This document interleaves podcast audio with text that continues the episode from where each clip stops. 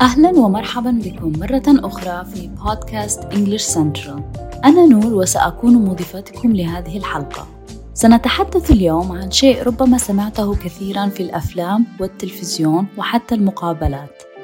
غالبا ما تسمع هذه المجموعات من الكلمات وتبدو غريبة لأنك قد تعتقد أنها عبارة ذات معنى حرفي لكنها ليست كذلك. سنناقش اليوم العبارات الاصطلاحية. إذا ما هي العبارات الاصطلاحية؟ ولماذا علي أن أتعلمها؟ يمكنني التحدث باللغة الإنجليزية فقط دون الحاجة إلى تعلمها. حسناً، العبارات الاصطلاحية هي تعبيرات شائعة الاستخدام مما يعني شيئا مختلفا عن معناها الحرفي. إنها عبارة لا يمكن فهم معناها من القاموس إذا تم أخذ كل كلمة على حدة.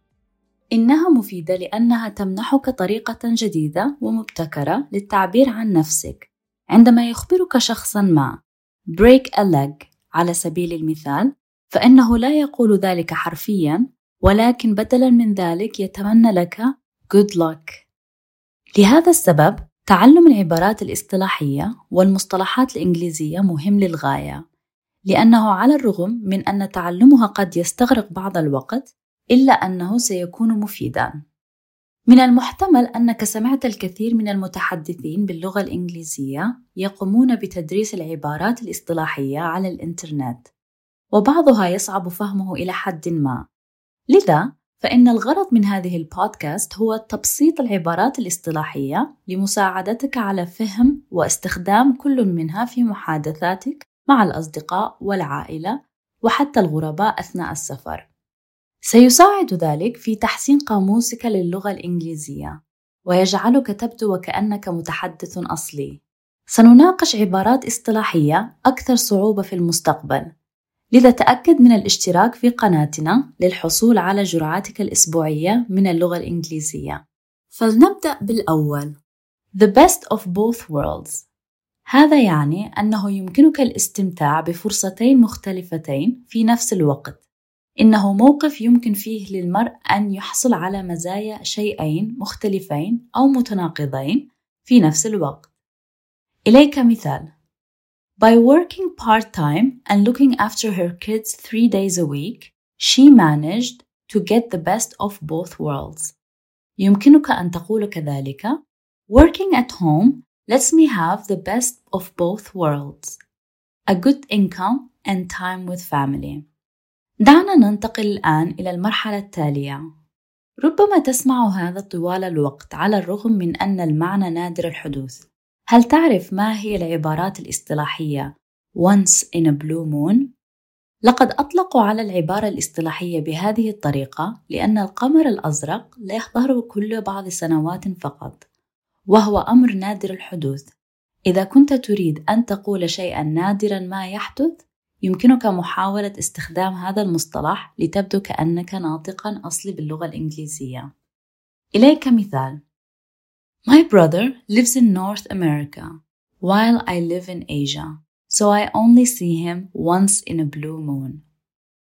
أو إذا كان أخوك على سبيل المثال نادرا ما يساعدك في أمور المنزل، يمكنك أن تقول: He will offer to help with the dishes but only once in a blue moon.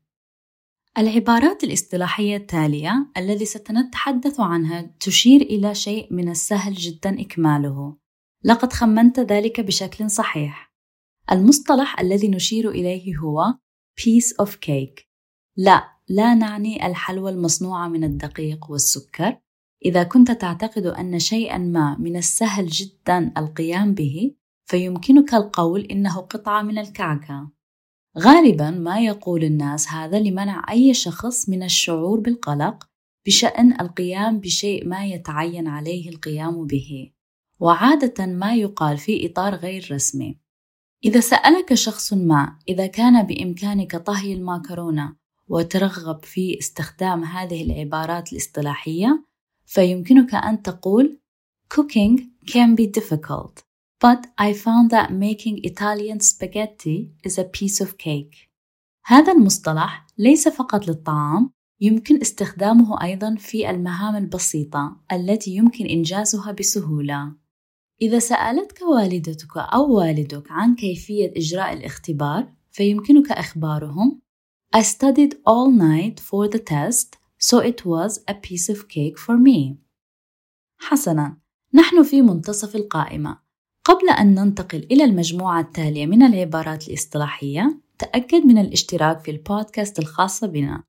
سيكون النص الكامل متاحاً أيضاً في كل حلقة. إذا لم تقم بتنزيل تطبيق English Central، فيمكنك الانتقال إلى App Store أو Play Store بعد الاستماع إلى هذه الحلقة.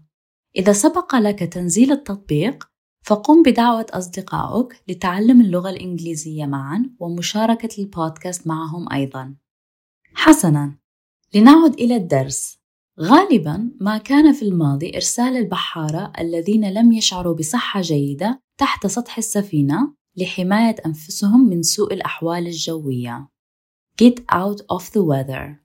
في الوقت الحاضر عندما لا تكون على ما يرام يتم استخدام عبارة under the weather سواء كنت تشعر بالمرض بسبب الحمى أو الزكام أو السعال أو حتى اضطراب المعدة. يمكنك استخدام هذا التعبير الاصطلاحي إنها عبارة شائعة يستخدمها المتحدثون الأصليون عند كتابة بريد إلكتروني إلى رؤسائهم.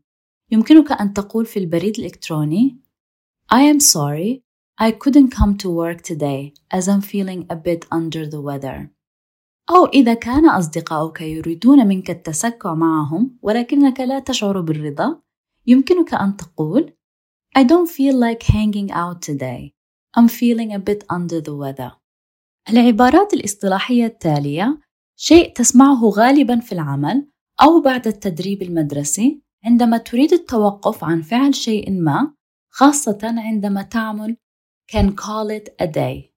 عادة ما تقال هذه العبارة كجزء من الجملة عندما يطلب منك زميلك في العمل التسكع بعد العمل على سبيل المثال ولكنك لم تنتهي من العمل يمكنك إخباره I am not done yet.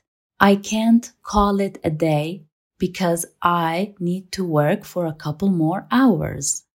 من ناحية أخرى، إذا كنت متعبا حقا وترغب في العودة إلى المنزل، يمكنك أيضا أن تقول I think I will call it a day and go home.